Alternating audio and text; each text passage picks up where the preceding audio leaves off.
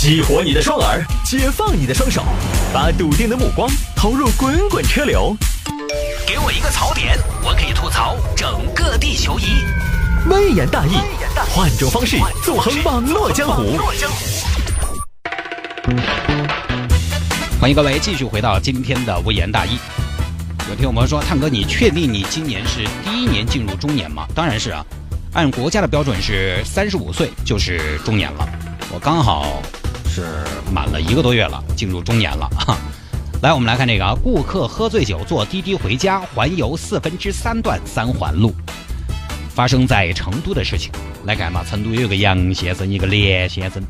十月十二号晚上，几个朋友呢在锦江区的水山街附近一起聚餐。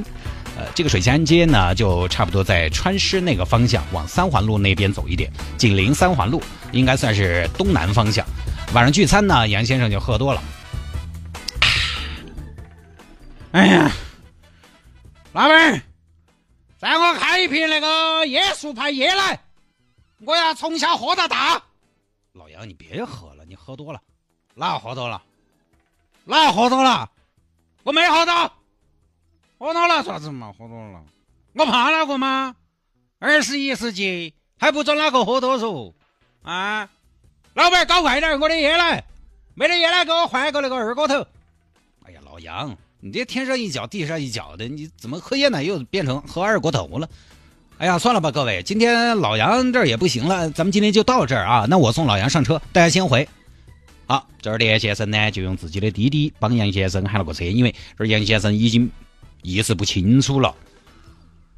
从水山街到成华区的美丽坊小区，一个呢在锦江区，一个在成华区。很快车来了，走了，老杨。哎呀，慢点儿。手拉开，手拉开！我不要你扶。真的是关你屁事！走得稳，哎呀，超得屁！今天没喝高兴，没喝好多的嘛，我跟你说。我跟你说，老李，你这个人真的是出来耍都耍不高兴，就走了，硬是。下盘接到喝，哎呀，行行行，下下盘接到喝，接到喝。哎，师傅，麻烦您送一下这位先生啊，稍微喝多了点您稍微担待一下。好嘛好嘛，不得吐嘛。呸！哪要吐？没有，我不得吐。我刚刚已经吐过了。走，好，师傅呢带着杨先生离开了。出发地和目的地都在三环边，所以呢理所当然走三环嘛。走三环，三环是个圈儿，从东南绕到东边，应该怎么走？那肯定是逆时针走嘛，对不对？从交子立交出来，走杭铁立交，走成渝立交，走龙潭立交那样子过去。从东南往东走，结果呢？师傅出发之后，看见这个杨先生啊神志不清，就决定从另外一边绕路。他咋个走呢？从东南方向走，走交子立交，走琉璃立交，走桂溪立交，走蓝天立交，川藏立交，草金立交，阳溪立交。哎，还有啥子立交？我再把它背完，可以拖点时间。哈从东南走到南，走到西，走到北，再到东。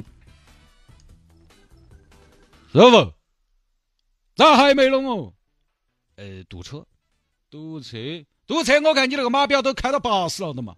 呃，对对对，三环嘛，今天又是周五，就是这个三环的周五啊，就是又快又堵，又快又堵。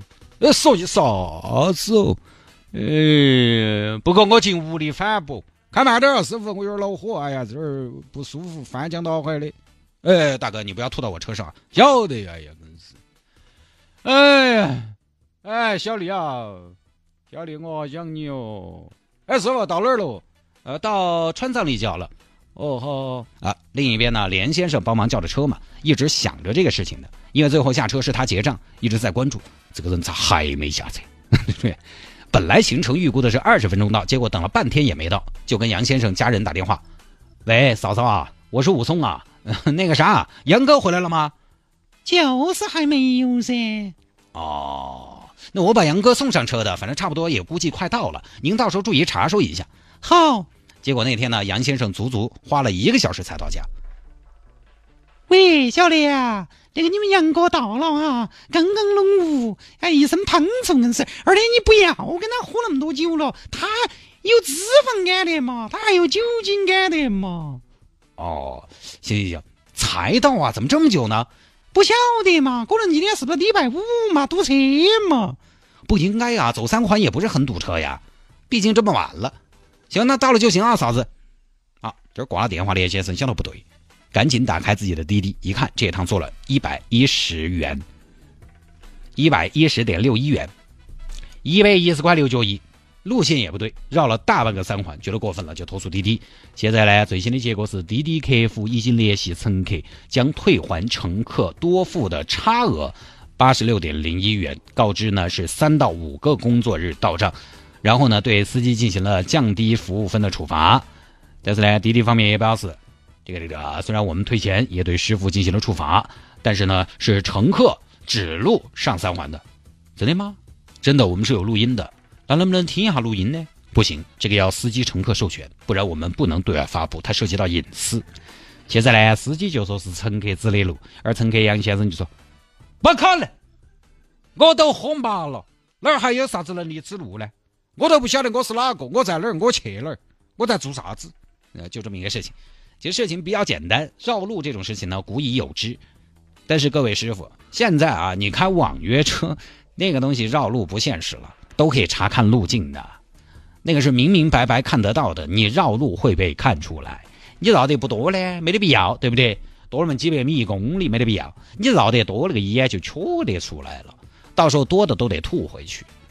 不要整这些事情，哪怕是乘客指路，说实话，那个说不通。对方喝醉了，说话本来就糊涂，他让你干嘛你就干嘛呀。而且一个小半圆，一个大半圆。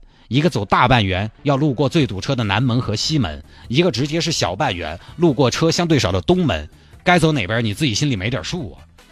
啊，但是三环上搭车呢，有的时候就有这种情况。如果你的出发地和目的地都在三环的话，就有这种情况，就是从哪边绕的问题。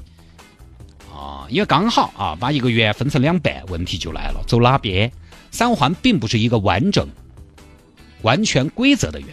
据我目测的话，应该是东半环的圈圈要绕得大一些。我举个例子，你从中轴线上南端和三环路交点附近的九方出发，要去中轴线北端和三环的交汇点凤凰立交那个位置，你走西北环还是走东北环？